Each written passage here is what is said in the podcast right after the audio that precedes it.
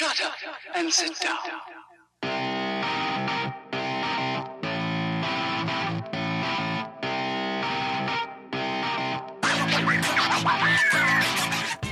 This week, It's time for us to say no.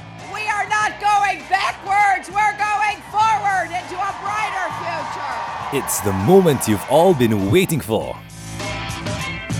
Americans head to the polling booths after what has been a torturous election campaign. This is a good time to make an important public service announcement. The seven day brew starts now. Once every four years, the eyes of the world descend upon America, and so do their ears too. And what they have been hearing is not all that nice. You could put half of Trump supporters into what I call the basket of deplorables. Uh, but what we want to do is to replenish the Social Such a Security nasty Trust woman. Fund. But amongst the most puzzling of things I've seen this election cycle is the Clinton email scandal. The American people are sick and tired of hearing about your damn emails. Thank you. Well, thank you, Mr. Sanders. I could not seem to understand the fuss over Hillary Clinton's use of a private email server. Sure, there might be a few issues here and there. One, that confidential emails leaked through her security system posed a national security risk, but that seems to be more of an administrative issue than criminal at times. Two, that she abused her position in the administration for personal gain, to which I ask who doesn't. But if progress and a public good emanated from that, are we too caught up in the issues of law rather than those of the state? So I headed off to meet a friend who has followed the email scandal with much more fervor than I ever had to find out more. Doors are closing. His name is Chris, and amongst his many obscure obsessions is the email scandal. Please. Please mind the platform gap. Eh, hello lah, brother. okay lah, okay, come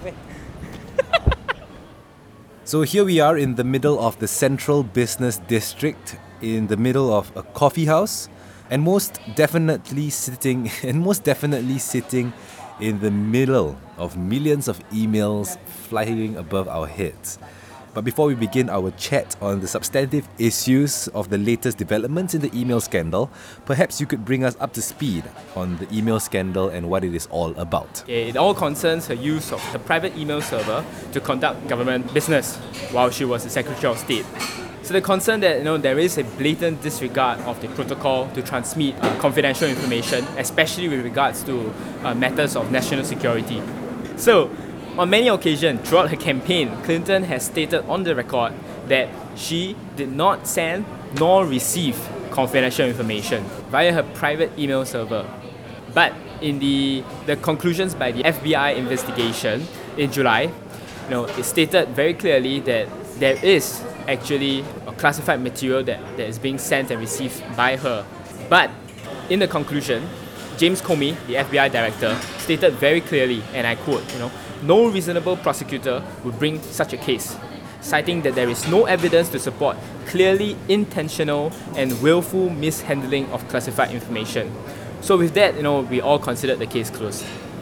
Even though there is all the political damage being done on, on the outset, but still, you know, the conclusion found that you know there is no case here. However, you know, in then October, as you would know, came about this sudden letter to Congress by, by Comey informing Congress that you know they are reopening investigation because new evidence has been found on a totally unrelated incident concerning Anthony Weiner. So that is where we are at right now. Okay, well, certainly there is more to it than just the emails. Politics also is part of the equation. Uh, how does Comey fit into this election cycle and the relationship between the FBI and politics? So what we see now is Comey has become public enemy number one.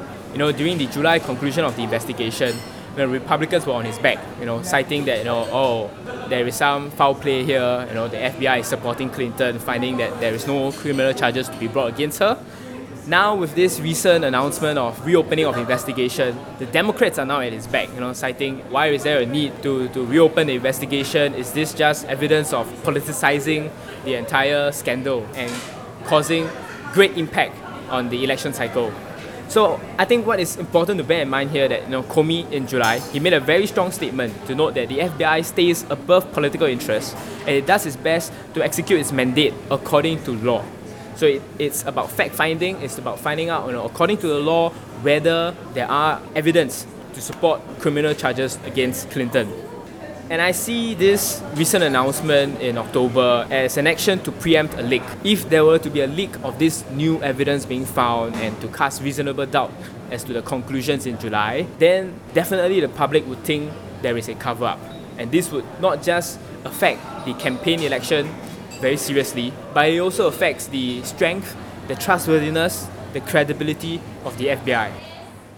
Well, up to this point, we have discussed the issue of legality of Clinton's uh, actions as Secretary of State.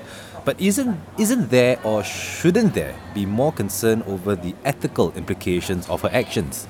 I think on the matter of legality, based on my own speculation, uh, I do not think that the new evidence would be able to show intent in terms of uh, Clinton's mishandling of, of classified information. Um, so I do not think that there will be any criminal charges on that count.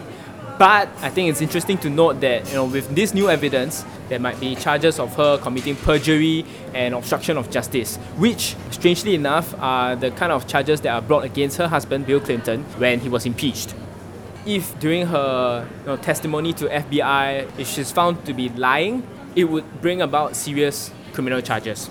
It's definitely less ambiguous, legally speaking. But I think, I mean, you brought up a, a, a good point in terms of the ethical and the moral grounds here. I mean, to be honest, I don't think both candidates are running on any kind of moral capital. They've been in public scene for, for years, and they all have you know, various kind of scandals to their record. I don't think they have any kind of stellar reputation, you know, that, that are to be affected. I think what matters more here is the, the rule of law, that they must be held accountable and if found to be committing illegal actions, they must be brought to justice. And if Clinton was to win the election, this scandal will taint her throughout the beginning of her administration, and that means her first 100 days, which are arguably, arguably the most productive of any administration, she'll be caught up with trying to fend off, you know, threats from Republicans, you know, threatening her with impeachment, rather than actually, you know, being able to put in effort to carry out her agenda that she promised throughout her campaign. So let's just say that no criminal breaches are found. There's no case for a charge of abuse of power, and, and in fact, there has been no harm caused to national security. Should this be still an important issue as it is today? I think it is. I mean, first, uh, we do not have, we're not, we're not involved in investigation. It is certainly very difficult to measure the extent or to, or to point to any accident and say, oh, it's the result of, of Clinton you know, using her private email server. Uh, I think it's, it's, it's, I think the FBI has definitely done its due diligence to try and find out what's the extent of the damage here, and it's all, it all boils down to intent, Clinton's intent as to whether she was deliberately, she mishandled the information, there was a malicious intent to try and damage or sabotage uh, whatever operations. And I think if they cannot find the intent, then there are certainly no charges. And I think Comey has stated very clearly yes, there is a breach of administrative protocol. And if she was still, you know, as Secretary of State, she would definitely face sanction due to her carelessness of, of handling classified material, as do we all. If you mishandle classified information like that, for sure there'll be a penalty. But whether it's criminal or not, I think it's a whole new question, and it really depends on the laws that are written here. So, with the emails, the scandals, and the campaign, what will we wake up to on November 9th? I think in the in Comey's report, in his conclusion, he made a very clear statement that opinions are irrelevant and only facts matter. And you'll come to note that this is of obvious contrast with how the elections play out, where the facts don't matter and only opinion matters. Because that's how you decide your vote early voting has already started in some states.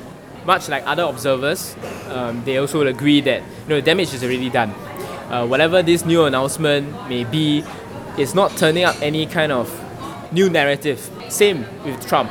it presents nothing new. It's what we already know about the two candidates. The most recent polls put her at barely uh, 2% above Trump.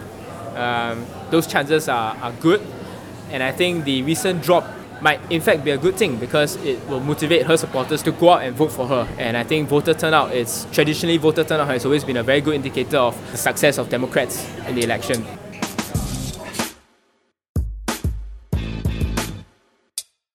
In this week's bulletin, hold on to your seats because the president is not the only thing that is going to be decided on election day.